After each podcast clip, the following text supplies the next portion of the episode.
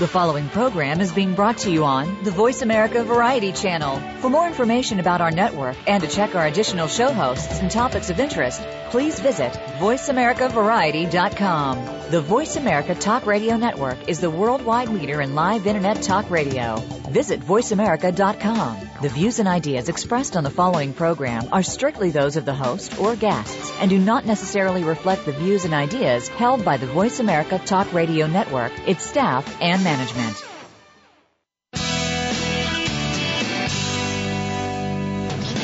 Welcome to Go Green Radio, brought to you by Covanta Energy. Reduce, reuse, recycle, rethink renewable energy and energy from waste. This program will help start you thinking about how to protect our world and its important resources. Now, here's the host for Go Green Radio, Jill Buck. Welcome to Go Green Radio, everybody. It's almost Earth Day. And if you had to think of the greatest guest, the most perfect guest that you could possibly think of to help us get in the mood for Earth Day, who would it be? I know who it would be. It'd be our guest that we have on today. Ed Begley Jr. is joining us today, and I'm so excited to have him on Go Green Radio. Welcome, Ed. It's great to have you on the show. Jill, thank you so much for having me on and all the great things you get out over the air there in your terrific show. Well, thank you. You know, with Earth Day right around the corner, I would imagine Earth Day for you is kind of like Christmas Eve to Santa Claus. I bet you're very busy because it's, you it's are a very busy time, and I'll be very busy this Earth Day uh, doing a, a long, uh, wonderful broadcast on Bite Size TV. So, and I've got a, a few other things to do that day. I'll have to leave that studio and go do a, an opening of a big solar array uh, in uh, in Cerritos, California, for Panasonic with their panel. So it's going to be a busy day once again, Earth Day, and I love it. Oh, that's great. Well, talk to us about how you and your beautiful wife, Rochelle, will be spending part of Earth Day with Bite Size TV. Talk to us about that whole event. Well, what we're doing is launching a green channel at bitesizetv.com. They, they have some wonderful programming there. The notion of bite size being little bite sized pieces, little, you know, video, uh, audio and video snacks, if you will, stuff that's easy to digest and grab quickly and go. Uh, that's their basic philosophy. That's their business model. And, but they always wanted to have a good green message on the channel. So they've asked Michelle and I to be kind of their curators of uh, their green channel and all the information that will be on it. So the day we've decided to launch it is on Earth Day, an appropriate day to do it. And we're also going to start airing a show there called Our Green House. And uh, that's a show with Rochelle and I talking about building a LEED platinum home in the LA area. So there's a lot going on.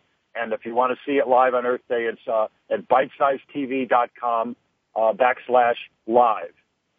And you know what, Ed? We're actually um, on Go Green's um, sister site, the Go Green Initiative, the nonprofit environmental education program that I run, we are going to embed the player, the bite-sized TV player, so that our website will be uh, helping our visitors check out bite-sized TV and what you're doing on Earth Day all day on Earth Day. So we're excited about that.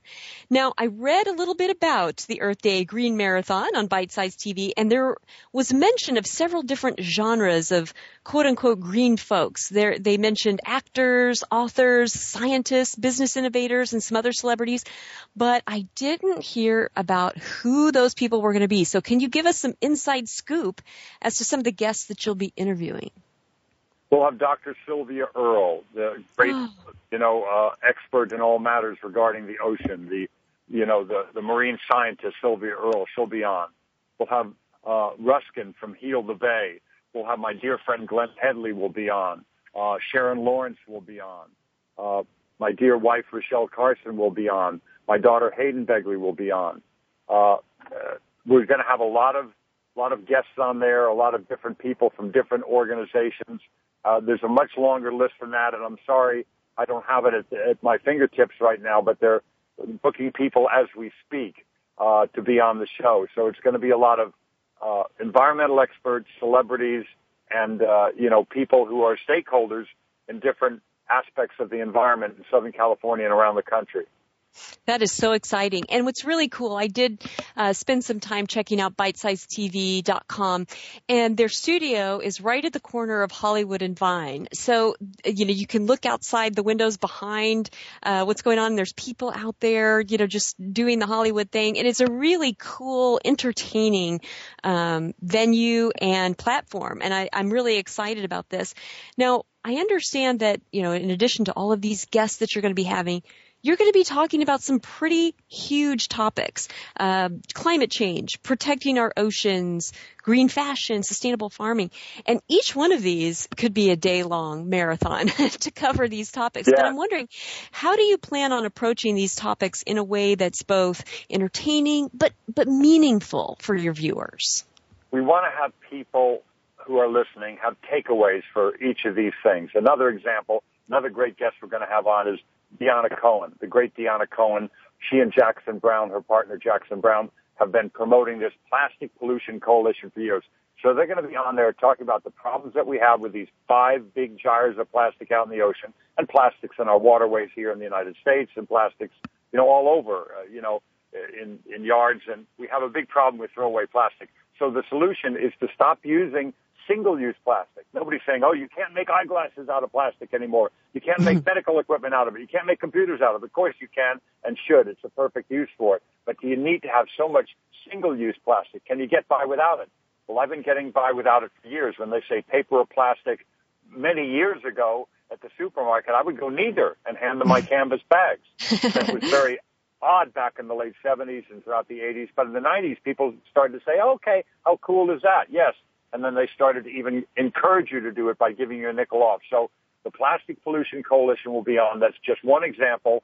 We'll have people on there talking about it. Heal the Bay is another thing, talking about ocean protection in other ways, about stormwater runoff and what people can do. Do not throw things down the storm drain. People will, you know, used to clean out their painting equipment. Painters would clean it out going, oh, it's going to that sewage plant somewhere in the storm drain. No, it's not. It's going straight out to the ocean. It's a Mhm. freeway to the ocean, that storm drain. So don't do that. And lots of other education about, you know, energy use and what have you. You're going to have people talking about alternative fuel vehicles, you know, uh, renewable energy, ways to make your home more efficient, energy audits. That's a, one of the best things people can do. If I only get through to the listeners today on one matter, get yourself a home energy audit. Many utilities give them to you for free, a home Mhm. energy audit. You know, get that done. And then that doesn't mean you have to rush out and do everything on the list. You can do it as you want, like bite-sized choices of that too. You can go and do your light bulbs at first, energy saving thermostat, weather stripping. Do the simple things first, maybe home gardening, home composting. Once you do that, you're going to instantly save some money. I guarantee this. And then you can move up the ladder, do some, some of the medium ticket items and maybe, God willing, some big ticket items like solar one day. But the lots of action, lots of takeaways, and uh, and I misspoke earlier. Somebody told me verbally the wrong information. I looked it up as we were speaking. It was incorrect. I said bitesizedtv.com uh, dot com backslash. It's not backslash, of course. It's front slash live. Front slash live. Bitesizedtv.com front slash live. And that's where we'll be on Earth Day for a live feed. That's perfect. And you know, it's so exciting to hear you talk about um, actionable items. Sometimes, uh, you know, there's a lot of programming out there that deals with these monolithic, you know, topics like climate change. And sometimes I'm left feeling like, okay, what do I do about it? And so, you know, you're going to be giving people something they can engage in right away. And I love that. I absolutely love that. Myself, I just started doing uh, an energy audit that I got off of the Home Depot website. And this, this weekend, I'm going to be caulking my windows. you know, There you it's, go. it, it starts somewhere, right? So, you know, and and I know that you're going to be giving people, you know, a lot of uh, tips. You know, that you'll have people on who will give people uh, tips and tricks for things that they can do in their lives. Give us a little bit more detail. Give us some more information about what we can look forward to. I will. And I want to say something right away about many naysayers who say, you're not going to fix climate change by changing your light bulbs and your thermostat, what have you. I would, first of all, agree with them. They are correct. You need to get to the emergency room with this kind of severe injury we have to the planet. You need to do things like, you know, massive amounts of renewable energy and big ticket items. That's correct. But if you're not at the emergency room and you're standing there bleeding, use that handkerchief that you happen to be holding, hold it up to your wound, and get your ass to an emergency room. That handkerchief, that compress, if you will, is the light bulbs and the thermostat and bike riding and the public transportation. All that stuff is what we have now, what we can do right now to stop the bleeding. Is it going to totally fix it? Of course not. But it will buy us some time to get to get off our addiction to fossil fuels, move towards renewables, and rework our, con- our economy so it's not entirely dependent on fossil fuels to thrive. That's what we need to do. The naysayers in that sense are correct. I agree with them. But what are you going to do right now? We're not at the emergency room. You can't even get there quickly. So immediate action. So I give you, I gave you some of them already. Let's really outline them. The stuff people, listeners can do right now. Change out your light bulbs. Change out your thermostat. Weather stripping around your house or the caulking that you're doing. Um, the, another good thing, home gardening or home composting. If you happen to be fortunate enough to live in a, a house or a rental house or anything that has a front or backyard, get rid of that lawn. Certainly if you're in Southern California, get rid of that lawn in a drought and put in some fruit trees or some uh, drought tolerant garden, uh, or even better, if you have the space for it, get some raised beds and grow some food there. It's much less energy to grow your food on site than having it trucked in long distances across America, across the world. Also, don't let that valuable stuff leave your house from your table scraps or your grass clippings or your leaves. That's good organic matter. Keep that on site and not waste a bunch of fuel having it trucked away and make that old food into new food by making it into compost table scraps, grass clippings, you know, um, uh, sawdust from the your you know your shop if you have one or something, or a friend's shop, uh, ashes from the fireplace. All this stuff. I don't even use a fireplace because I don't want to make the smog in LA. But some people mm-hmm. have fireplaces and wind up with ashes. There's lots of organic matter that you can put in there and make compost. Those things, everything I, I mentioned. Also, uh, bike riding when weather and fitness permit. Public transportation if it's available near you. Every single thing on that list, including those last two, is dirt cheap. If you do that, you will save money, I guarantee it. And then maybe you move up the ladder and you buy yourself a little rain barrel to collect some rainwater and you buy yourself a, a solar oven to cook some food and you will again save more money. And pretty soon maybe you can replace some of your windows with double pane. You get the idea, Jill. Start Absolutely. small and build.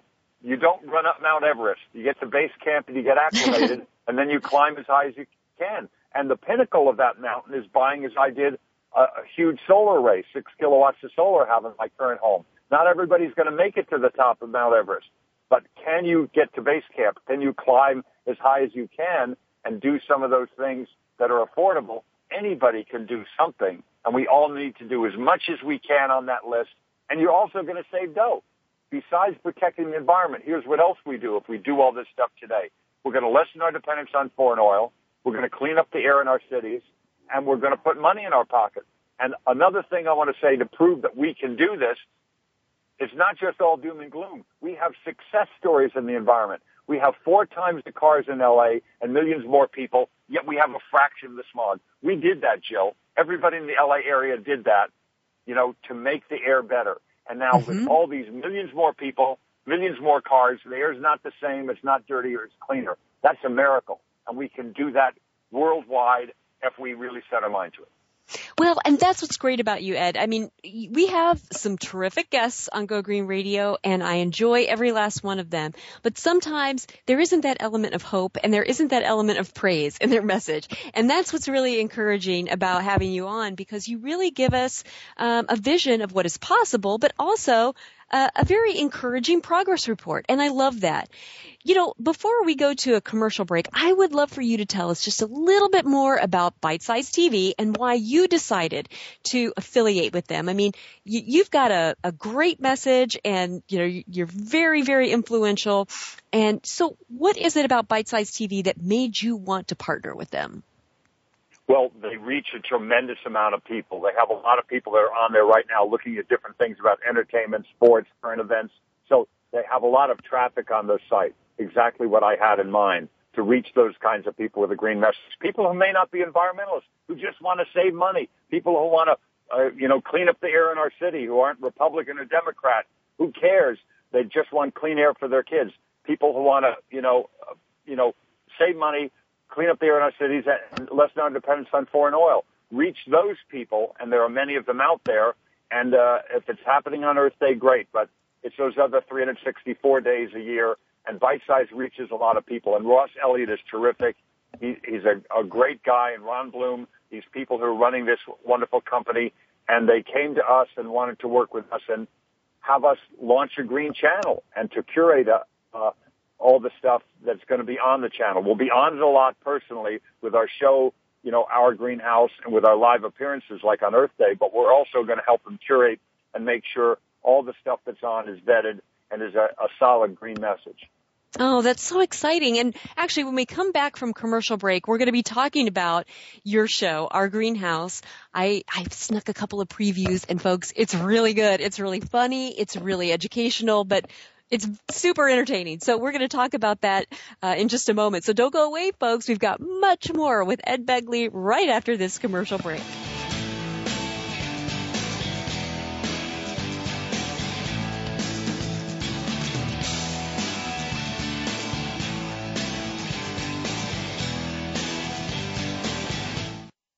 News, opinion, your voice counts. Call toll free 1 866 472 5787. 1 866 472 5787. VoiceAmerica.com. All round the outermost rim of the shield, he set the mighty stream of the river Oceanus, creating Achilles' shield in Homer's The Iliad, Book 18.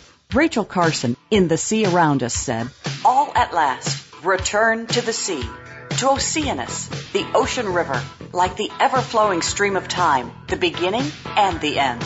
Moyer's Environmental Dialogues with Dr. Rob Moyer offers lively dialogue and revealing narrative inquiry into how individuals are overcoming obstacles and creating a greener and blue planet Earth. Tune in Thursdays at 3 p.m. Eastern, 12 noon Pacific on the Voice America Variety Channel. Take a wild guess. How much garbage generated in the United States today is converted into energy? Is it 26%, 43%, or 14%? Working here and around the world to produce a reliable supply of clean green energy, Covanta Energy works with communities to turn household trash into energy. Oh yeah, that question I asked earlier? Today only 14% of U.S. garbage is converted to energy. Just 14%. Covanta alone processes half of that municipal solid waste into renewable energy for a cleaner world. For more information about Covanta Energy, visit us today at www.covantaenergy.com. The Internet's number one talk station. Number one talk station. VoiceAmerica.com.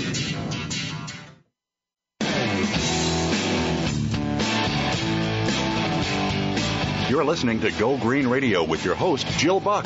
Jill would love to hear your comments or questions on today's show, so call us toll free at 1 866 472 5788. That's 1 866 472 5788. Write to us too. Save some trees and send us an email to gogreenradio at gmail.com. That's gogreenradio at gmail.com. Now back to Go Green Radio with your host, Jill Buck.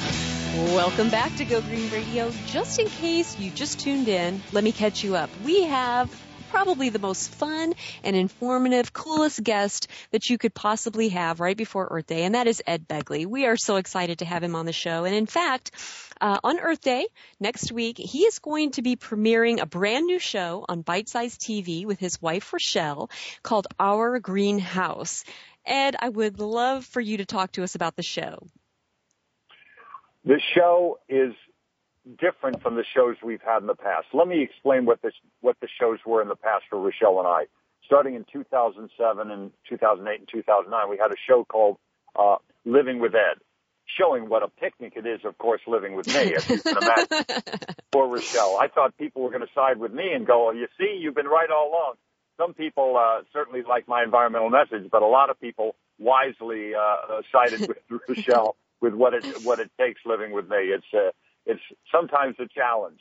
So she cares about the environment deeply, but she's not willing to ride a bike to make toast as I was, or to do all the things that I have done in the past. And, and so she more represents an average Joe or average Jane.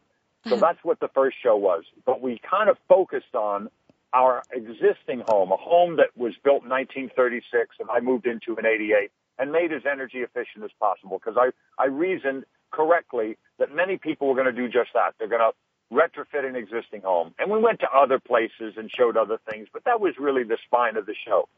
Then we set about, Rochelle and I, building a new home from the ground up. We didn't intend to do that. We thought we we're doing a remodel to make a home very, very green, to put more solar on the roof, have a tremendous amount of rainwater storage, a bigger vegetable garden, and lots of other things. And Rochelle wanted something out of it too. She wanted more closet space and a bathroom she wasn't going to share with her teenage daughter. So Rochelle had her needs, and I had mine. I, I went for the the notion of having you know more solar and more rainwater storage.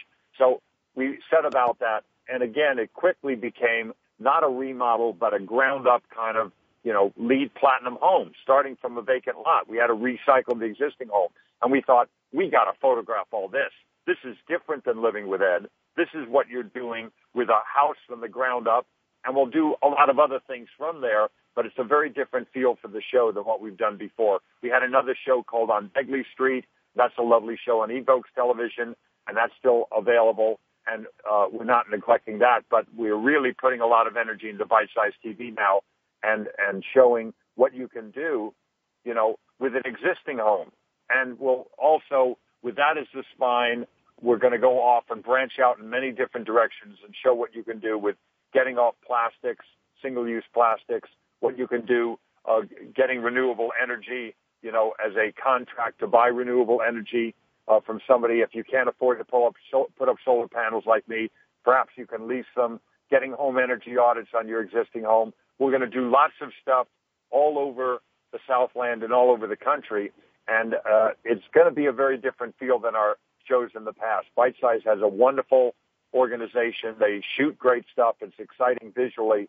So we're stoked. It, it's going to be a, a wonderful relationship with Bite Size. Well, as I mentioned, it is pretty funny. I mean, it, it's no easy task to do what you're doing with this house, and so some of the tension and some of the difficulties that you encounter, even finding, for instance, a composting toilet, uh, is is pretty funny, and it's great to watch. Now, for those of our listeners who may not realize what a LEED platinum building is, the U.S. Green Building Council has for years set standards for um, the highest standards for energy efficient, water efficient um, buildings that are typically con- new constructions, but they also have some standards for existing buildings.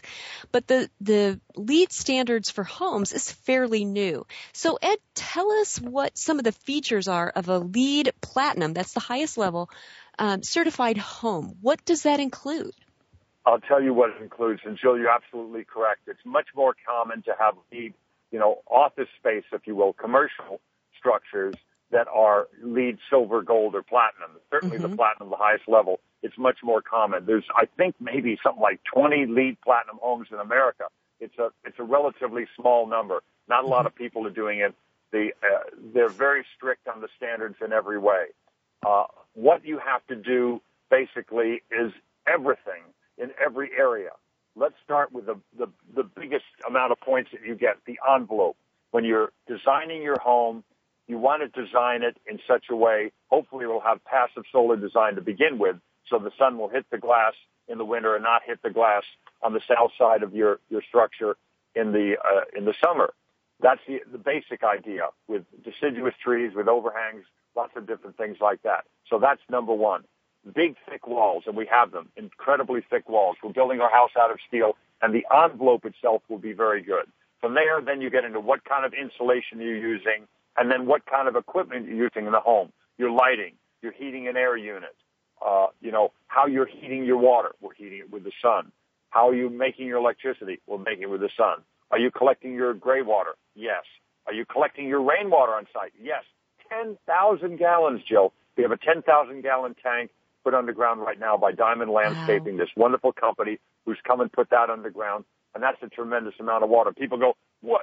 It doesn't rain in Southern California. Of course it does. A normal year is 16 inches, but even in a bad, horrible drought year, you're going to get eight or nine inches, and mm-hmm. you know mm-hmm. even seven inches. Whatever you get, all the more reason to collect your rainwater and mm-hmm. certainly collect your gray water as we're doing, because that's something that's going to flow whether or not it rains. The gray water comes, as most people know, it's not toilet water or anything like that, or from your incinerator. That's what's called black water. That's mm-hmm. very it's a lot more work to process it. But the gray water comes from the laundry room, comes from the shower, from a sink or two perhaps, and those areas uh, have water that just has some, you know, some hair perhaps, some soap particles, you know, a small amount of stuff in it, but it's perfect for irrigation for a lot of stuff, your trees and other areas. You make a little berm for it, you make a little filtration uh, swale or something, and the water is filtered naturally through organic matter, and it goes to your trees, and it's wonderful water, and your trees thrive. So that's very important to do all those things, and we've done much, much more. We've done. Um, uh, I, I talked about the solar on the roof, but I didn't tell you the amount. It is 10 kilowatts of solar on the roof of the house. I misspoke. It was 10 all along. It just has been changed to 8 because we don't need all 10 and we needed to make room for some of the solar thermal up on the roof. So we have 8 kilowatts of solar electric wow. and a huge amount of solar thermal to make our hot water on the roof. But it doesn't, the sun doesn't shine all the time. So how do you store that? We're using the grid as our battery for the most part and spin the meter backwards during the day, then forwards at night, and we'll get a bill for the net. And it should be a net zero home electrically. We'll have a small amount of battery backup for, for, um, uh, you know, for emergencies or what have you, if the power totally goes out, but not much. Not like my current system has a huge amount of batteries. It's what they call a standalone system, and it's not net metering. And I, uh, I don't recommend that. I recommend working with the grid and helping supply power to the neighborhood, if you will, with my home when I have excess. That's the best use of the power. So that's what we're going to do. Uh, a lot of solar thermal, as I said, but when the sun does not shine, uh, you're covered electrically with the, the things I just mentioned, but the hot water as well. You have an A.O. Smith Vertex with 96% thermal efficiency. The wow. equipment uh, for all the lighting and shade controls is Lutron, this highly efficient Lutron control system that, you know, from your smartphone or from a pad in your home, you can, you know, do incredible things, uh, turning off the lights and turning them on when you're not at home, setting different things, party mode for uh, go to sleep mode for, you know, cooking mode, all kinds of, you know, family time mode. You have all these different programs you put in there. And even if you're not there to program it, it senses how much daylight is out, when the sun goes down, when it gets up, and shades and lighting adjust accordingly with smart controls from Lutron. So that's very good. The most energy and water efficient faucets and showers and everything and different, uh, you know, uh, plumbing fixtures come from Kohler. Kohler has a line of energy efficient stuff that's just sensational. And you, you asked about the composting toilet. Rochelle has fought me on this one. She says, you can't have one of those in there because she, like most people, like I used to think, I thought they smelled. They smell less than a regular toilet because there's a fan sucking the air all the time, taking outside the house up to the roof, and it it, it renders uh, that organic matter into completely inert soil that you can put in the trash or put out in the yard somewhere. So that will be there too. Uh, we have a tremendous amount of stuff from the envelope of the house, and you get points for every one of those things I just mentioned, Jill. And even, and this is something most people don't think about, I never did until I realized how the LEED points work you get points, positive points, if you get your materials locally.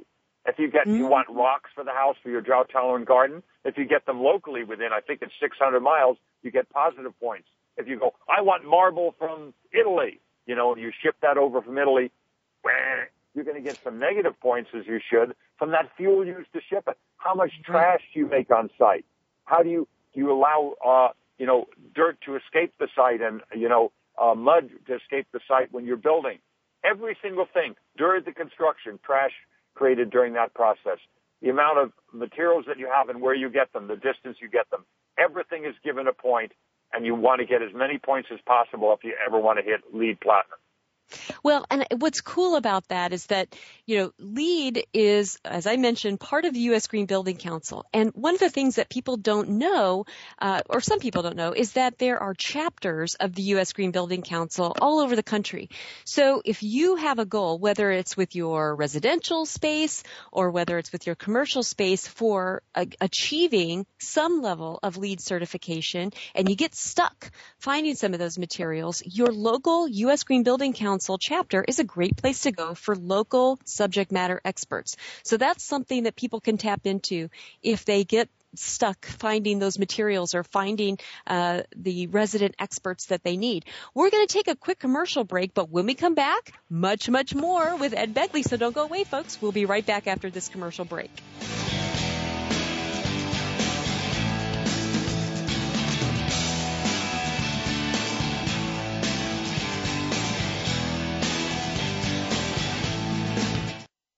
News, opinion,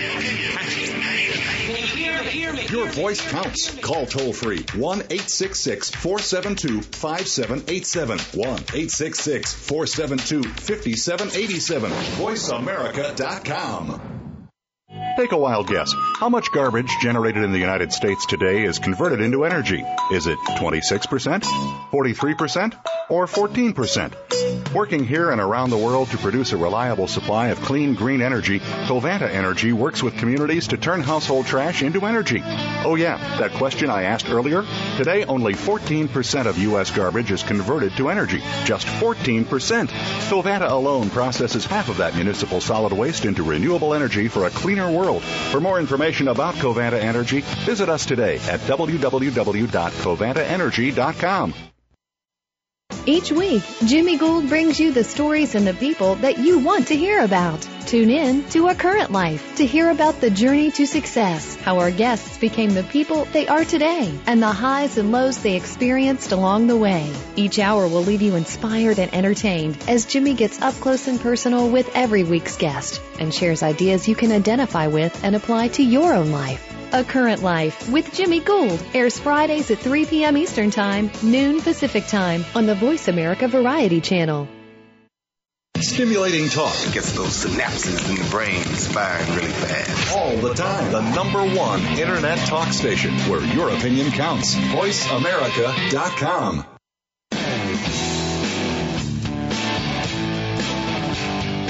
You're listening to Go Green Radio with your host, Jill Buck.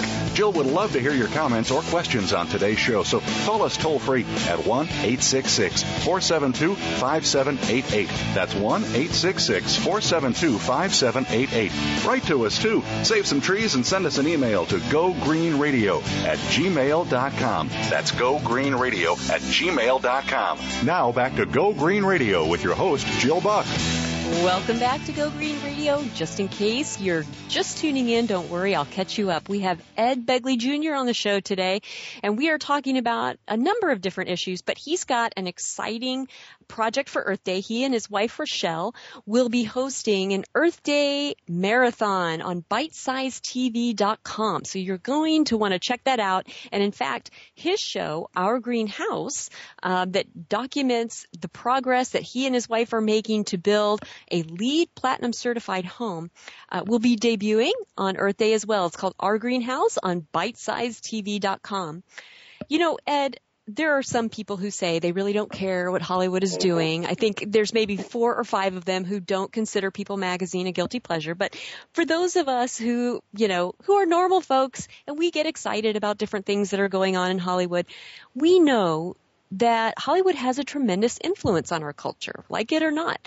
You serve on the board of directors of an organization I find very interesting. It's called the Environmental Media Association. And one of your fellow board members is someone who's been creating socially conscious scripts for TV for as long as I can remember. That's Norman Lear. And his colleague, actually, uh, Virginia Carter, has been on my show a couple of times to talk about her script work and creating good role models uh, for radio soap operas in third world countries where population is an issue and these these characters and the scripts help role model uh, good family planning with married couples, and she's been on to talk about that. I would love for you to talk to us about some of the ways that Hollywood and in particular the Environmental Media Association is working to create green character role models. Well, Emma is doing a great deal, and it's a it's the brainchild of uh, uh, the Lyn Lear, Norman Lear's wife, uh, Cindy Horn, and uh, uh, Susie Field, who was married to Ted Field years ago. This is back in the late 80s. They had all just had babies. All those ladies I mentioned. Uh, mm-hmm. Susie Field, Cindy Horn, and Lyn Lear.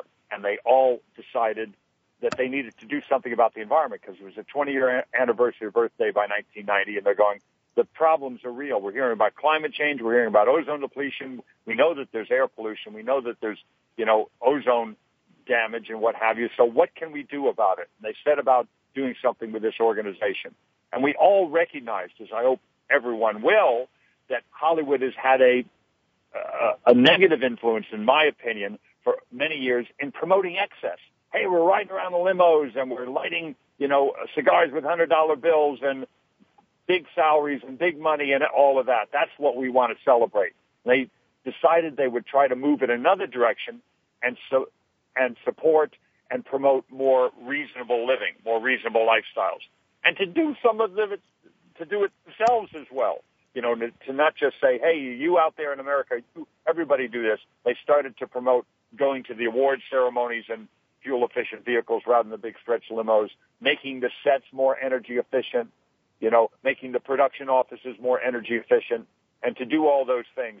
And they've done a tremendous amount.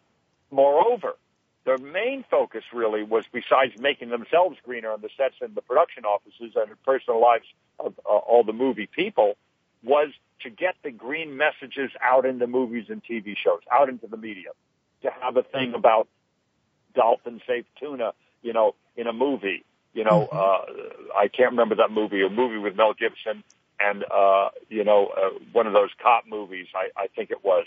Um, uh, with Danny Glover and Mel Gibson, one of those movies. They had a oh, thing about it Lethal Weapon, maybe. I think it was Lethal Weapon. Yeah, mm-hmm. uh, and uh, they and lots of other messages and a million other TV shows and movies. So that was their history, and they kept doing it and getting better at it and getting better at it. And most importantly, urging the industry to not just talk about this stuff, but to do it themselves. I remember many years ago, back in 1990, there was a benefit on a soundstage at 20th Century Fox that they had for the rainforest to benefit the rainforest. Mm-hmm. And I said very nicely to somebody, I try not to do these things in the strident manner. I said, if you really want to really do something for the rainforest, you know, keep having your benefits, but just in this one set where we're having the benefit, no, don't buy that Luan I pointed over there that's stacked up, you know, that damages the rainforest. Mm-hmm. When you're mm-hmm. buying Luan, you're hurting the rainforest, and I don't know how successful this fundraiser will be, but you, I don't think you'll compensate for that stack of Luan right over there on the side of the stage. Interesting. And, and so people said, wow, we never thought of that. Thank you for telling us. And they set about moving in another direction and they stopped buying, uh, that Luan just to make sets and, and sadly to throw them away when they're done. They make mm-hmm. a set. It's a thin, very easy to paint kind of wood, but it's, it's destroying the rainforest. So we have that opportunity again with palm oil. There's a lot of palm oil in a lot of different products. We need to get away from that. Uh, so the Environmental Media Association has attempted to get green messages into the media. They've been very successful at that to make their lives in on sound stages and in production offices more efficient, to make them more efficient for everybody in their home life, and to promote that message for America to say, hey, you can do this too we're doing this, you know, so and so is doing this and he's a big star. Why don't you try it too? You're going to save money by stopping the vampire power in your home. You know, that phantom power and all that mm-hmm. stuff you think is turned off isn't. You know, just getting messages out there because we have the megaphone, Jill. We have the microphone. We have the world stage and you want to use it responsibly and promote a message that is something people can actually do and something that will make a difference. Well, and one of the things I've begun to see in, in TV shows, especially a little bit in the movies, is just little things. Like you'll see characters coming in from the grocery store with reusable bags, or you'll see a character using a, a stainless steel water beverage container versus a plastic water bottle. And just those little nuances, I think, just set a great example. And I'm hoping to see more and more of that. And I think that would be great. I do too, and I'm very happy when they talk about it and make it a story point. That's very good. And they talk about something that's important about single-use plastic or what have you, or climate change. That's very good. But I also love, with equal enthusiasm, enthusiasm I love when it's just going on the background, and it's mm-hmm. this subtle message because there's messages constantly to consume more, to put a huge amount of you know shaving cream on your hand when you need to shave. I've been shaving since I've been a teenager, and you don't need that amount of toothpaste on your brush or shaving cream in your hand that they have in the ads. That's a message. That's something mm-hmm. that's constantly you're constantly being bombarded with. So to promote another message with somebody, as you say, silently in the background, just putting something in a recycling bin or getting those cloth bags, you don't need to say anything a lot of the time. Just have the characters doing it and people realize that it's something that's acceptable and something they might want to try themselves. Mm-hmm. Just that simple role modeling could have such an impact. You know, Ed, you have a daughter, and um, I, I, she probably has received the equivalent of a master's degree in environmental studies just by growing up in your home. But I'm wondering, you know, for all the kids out there in America whose parents maybe just don't know as much uh, and haven't raised their kids in quite the the green environment that your daughter has been raised in, uh, what are your thoughts on environmental education in schools? It's essential. My poor daughter Hayden and my grown daughter Amanda, who's 36, both I think suffer from Stockholm syndrome, where you identify with your captors. You know, but they both, uh, you know, they both are great green activists. My grown daughter has gotten her degree in urban sustainability. Uh, she's working on her master's degree right now. She's a green warrior that has now surpassed me in the green aspects of her life. She just, you know, uh, gets around on public transportation or a bicycle, and she's doing incredible things to make LA a better place. My grown daughter. Now, my 14 year old living with me. For a 14 year old, she's so far beyond anything I was even thinking about at 14, and she's been part of the show, you know, uh, on Bite Size TV, Our Greenhouse, and she really cares about it. And it's something, a message she carries to her friends and kids at school and what have you it, it, it's just something she was raised with. I remember when she was, oh gosh, four or five, she, we were behind a car and there was smoke coming out of the tailpipe and she went, why is that car making that smoke? She'd never seen anything like that. She said, what's it coming out of? What is that thing? I said, it's called the tailpipe. What's a tailpipe? Because, you know, the Prius has one, but you don't see it. But don't drive it. She was rarely in the Prius. That's her, her mother, Rochelle, drives a Prius, but I do you know, the vast majority of the pickup and drop off at school. So she was in my electric car and there's no tailpipe in that. So she was like kind of, she didn't know what a tailpipe was and white car. So mommy's car, she thought that was totally electric too, the hybrid. She, she was asking about gasoline, what it is and what we need it for. It, she really, uh, is of an age, 14 years old, that has been around this stuff her entire life. You know, back when I started you know, doing this stuff in 1970, electric cars were very primitive. My first electric car, 1970, was like a golf cart.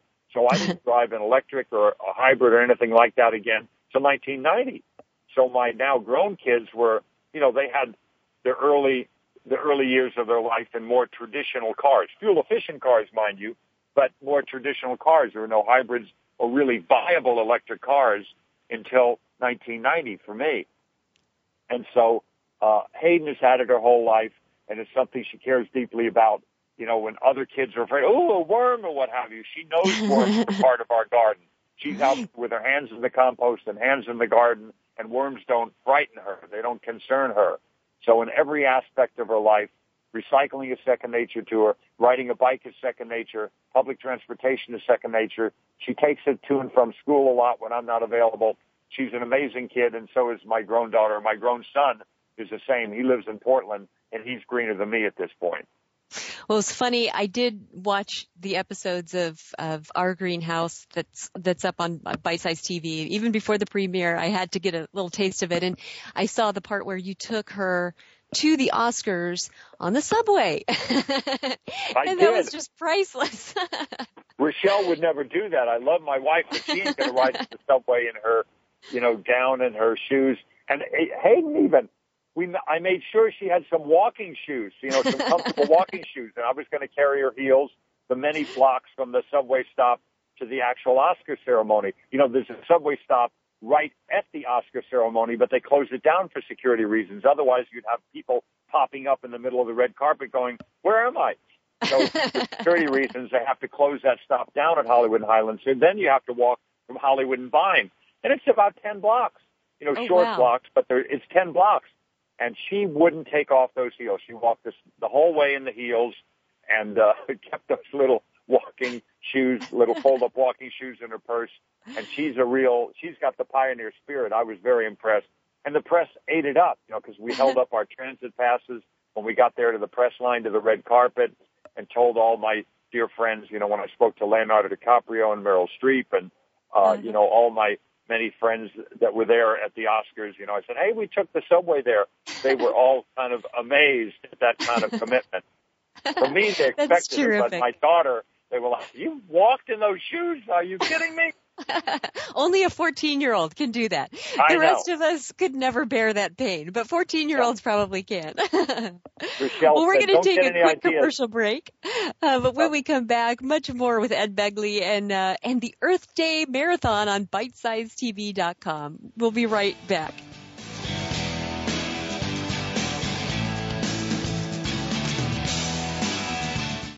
Talk, talk, talk. That's all we do is talk. If you'd like to talk, call us toll free right now at 1 866 472 5787. 1 866 472 5787. That's it. That's it. VoiceAmerica.com. Take a wild guess. How much garbage generated in the United States today is converted into energy? Is it 26%, 43%, or 14%? Working here and around the world to produce a reliable supply of clean, green energy, Covanta Energy works with communities to turn household trash into energy. Oh yeah, that question I asked earlier? Today, only 14% of U.S. garbage is converted to energy. Just 14%. Covanta alone processes half of that municipal solid waste into renewable energy for a cleaner world. For more information about Covanta Energy, visit us today at www.covantaenergy.com.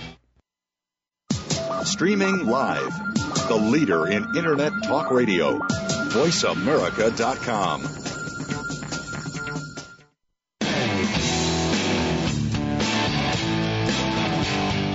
You're listening to Go Green Radio with your host, Jill Buck.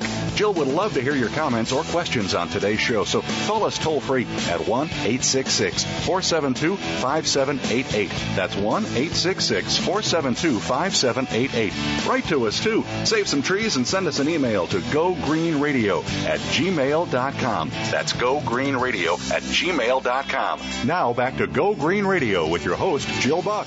Welcome back to Go Green Radio. So glad that you all tuned in today. Our guest today, in case you're just joining us, is Ed Begley. And we've been talking about a tremendous event that's going to be happening on Earth Day. He and his wife Rochelle will be hosting an all day Earth Day marathon on bitesizedtv.com. So I want you all to tune in to that. In fact, I'm going to place the player, their embedded player on the gogreeninitiative.org website so that you can check out our website and see it as well and spread the good news that they're going to be um, presenting to us on Earth Day. Now, you know, Ed, I um I know that you really walk the talk and you are green through and through and your story is so inspiring. You really blaze a trail in so many ways to show that living green is possible and comfortable and fun. Um, but what I want to know is why? Why are you so devoted to protecting the planet? What is it about this cause that wakes you up early and keeps you up late and, and drives you to commit so much effort to it? Well, it started when I was a kid growing up in the San Fernando Valley, Jill you know, there was good influences and bad ones. Let me start with the good first. The good influence, first of all, was my dad. He was a conservative that liked to conserve. We turned off the water, turned off the lights, we saved strings, saved tinfoil. He lived through the Great Depression. He was a son of Irish immigrants, so that's just the way you lived, and he instilled that in me. He got me in scouting. I was a Boy Scout. I saw nature up close and personal, and I thought it was something to be protected. I knew it had value because I'd seen it and experienced it. So that was the good. The bad influence was every bit as powerful. The bad aspect was growing up in smoggy LA, Jill. 20 years of that horrible smog by the time the first Earth Day came along in 1970. I'd lived with it two decades. So I knew they weren't kidding when they said air pollution needs to be solved. We have a problem with it. Mm-hmm. Yes. How about mm. yeah? Because it was hurting my lungs every day of the year. There were very few days of the year when it would rain or the winds would blow in a different direction and you would get some relief from the smog. And you couldn't you couldn't play. Sometimes you just couldn't sit on a bench without it hurting your lungs. Very, very bad. So I knew that was real. I knew the problems with water pollution that years later Heal the Bay started talking about. You go down the ocean, you see the horrible pollution there. I knew that was real. So I went, I'm going to do something. Again, it came from my dad. when I would complain about the smog, he said, Eddie, I'm against the smog too. I know what you're against, but what are you for? Mm. What are you doing to make a difference? So he died within a few days of the first Earth Day. So I really started to do stuff more to honor him than anything else. I went, I'm going to start recycling and I'm going to start composting and I'm going to eat foods that I think are better for the planet, more environmentally sound. I'm going to become a vegetarian and I'm going to, I'm even going to buy an electric car. Where the hell would I buy that? Let me, oh, I know they don't sell them anywhere, but just, just look in the phone book. So have my dad from the grave saying, you didn't try. I'll look up in the phone book and see that they don't sell them in 1970, you know, and then I'll have, I'll have tried. What, what's that? Electric cars? 1970, there's a list of electric vehicles, electric cars, right in the phone book. Call up this guy, Dutch in Reseda, California, said, you sell electric cars? Yeah, yeah, they're really kind of for retirement communities. You don't sound like a very, you sound like a young man. I said, yeah, I'm 20. He said, well, I've never sold one to anybody under 70, but okay. you want to buy one? They have a California license plate, but come by and see it. They don't go very fast or very far. You know that, right? Yeah, I went by. It was 950 bucks. I bought it right away. It had a top speed of 20 miles an hour, had a range of about 20 miles, but it got me around LA. I even took a dear friend, Cindy Williams, on a date. It was the first uh. date. Became friends afterwards, but she didn't grant me a second date after this. It, it, I think there was a kid passing us by on Hot Wheels, Jill, giving us a finger. You know, it was a very slow car. So, uh, but it got me around on a rainy day when I didn't want to ride my bike or stand at a bus stop. I could get in that electric car and get around. Pick up a week's worth of groceries was hard on a bike or on the bus, so I used it for that. I used it for lots of things. And I realized immediately that it was not only good for the environment, it was good for my pocketbook. It was cheaper to plug it in the wall and buy 1970 kilowatt hours than it was to buy 1970 gasoline. The same way it is today with an electric car today. It was much cheaper to maintain. There was no tune-up or oil change or fan belt or radiator flush or smog check or valve job. It was a very inexpensive car to service. So I went, I like this green stuff. I've got that other green stuff in my pocket called money and more of it because of all these decisions I made.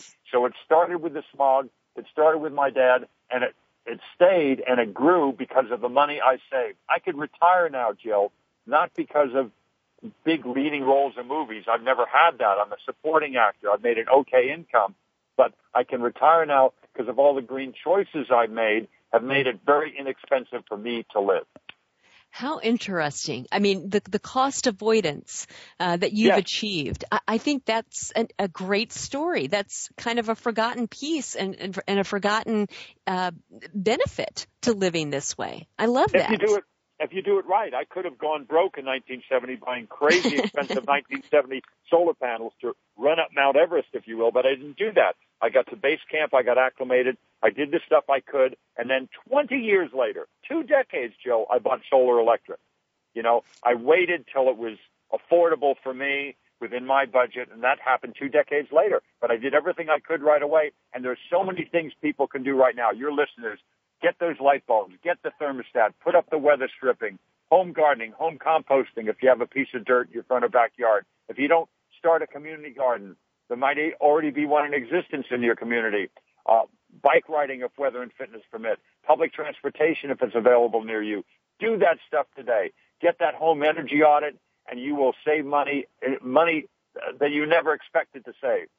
Well, and on that subject, Ed, I mean, it's not looking like energy prices are are going to go down anytime in the near future. Even uh, with the natural gas influx, um, you know, electricity prices are very, very unlikely to trend down over the long haul. So anything you can do to save energy is definitely going to save you money.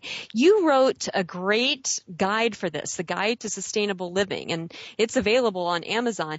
Do you, in that book, is that something that uh, can kind of help people walk through this, these choices step by step? Yes.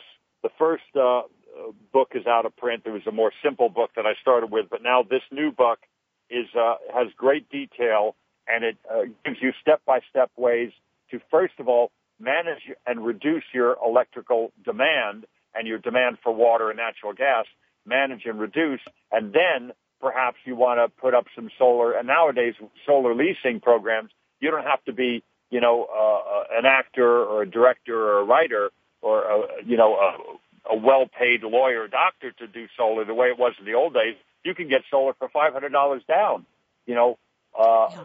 with a solar lease. So there's many more things available now. We talk about them in the book, but uh, do that book. And if you don't, if you don't want to buy the book and can't afford it, just get a home energy audit, and then you will have a list. It's like getting a full physical. You know how well the patient is and how well it is not, and ways that you can do stuff, cheap stuff right away that's going to save you money. You know, you and I are both Californians, and when we talk about things like energy and saving water, you know, California is in such a severe drought. I'm up in Northern California, so we have some groundwater, but you're down in Southern California where there's not as much groundwater to go around. Uh, what are your concerns? How are you preparing to weather the drought? Huge concerns, Jill, and I've realized this years ago. I've had rainwater tanks for many, many years now at the new house, I have a 10,000 gallon rainwater tank. And that is going to be essential, that kind of storage at businesses and the homes that can afford it to have some manner of rainwater storage because we can meet half of our water needs in LA uh, from just the rainwater we allow to go down that concrete channel, the LA River, and out into the ocean. That's a lot of water. We've got to collect our runoff, have it recharge our aquifers, collect it in tanks, and do that stuff. And I'm talking about now. The only reason LA has survived these many years is because we got our straw dipped in somebody else's drink. You know, we're taking water from Northern California, from the California Aqueduct, from the mm-hmm. Owens Valley Project, from Owens Valley up there. Mono Lake has been uh, drained for many, many years and now is starting to recover. The whole Inyo County area there is uh, like a dust bowl that we created by taking all that water away. Colorado River, we're taking water from that too. From those three areas, we're taking a lot of water. And those people are saying, hey, enough already. We've lived with this dust bowl in Lone Pine for too many years. You guys got to put some of that water back. And uh, enough with this.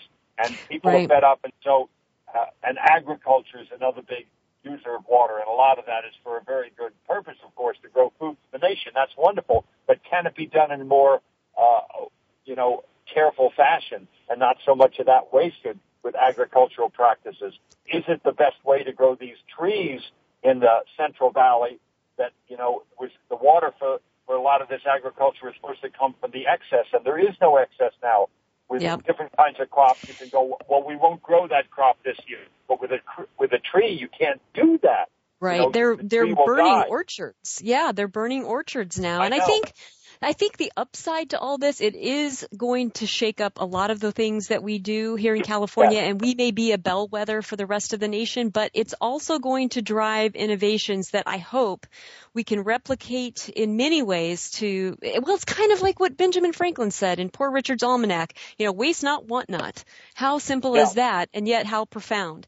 Well, Ed, it has how been profound. great having you on Go Green Radio. I could talk to you all day long, but we've got to, we've got to go. But folks, we're going to be here same time, same place next week with more Go Green Radio. Until then, have a wonderful week and do something in your life to go green.